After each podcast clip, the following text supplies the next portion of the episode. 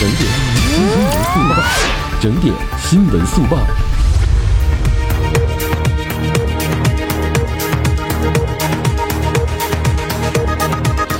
这里是正在直播当中的 Photo Radio，我是孟轩，我们来关注这一时刻的整点资讯。二零二三年铁路春运将于二零二三年一月一七日起开始，到二月十五号结束。十二月二十四号，也就是本周六起呢，旅客可以通过幺二三零六网站、客户端等方式来购买春运的首日车票。根据相关负责人介绍呢，预计二零二三年铁路春运期间，探亲旅游等旅客的出行需求会增加。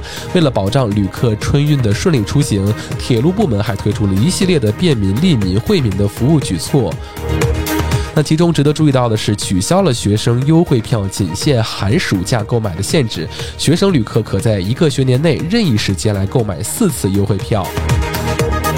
另外，针对候补车票功能也做了优化调整。此前，每位旅客每天可以提交发到站相同或者同城不同车站两个相邻日期各两张车票。那今年春运呢，每天可以候补五张。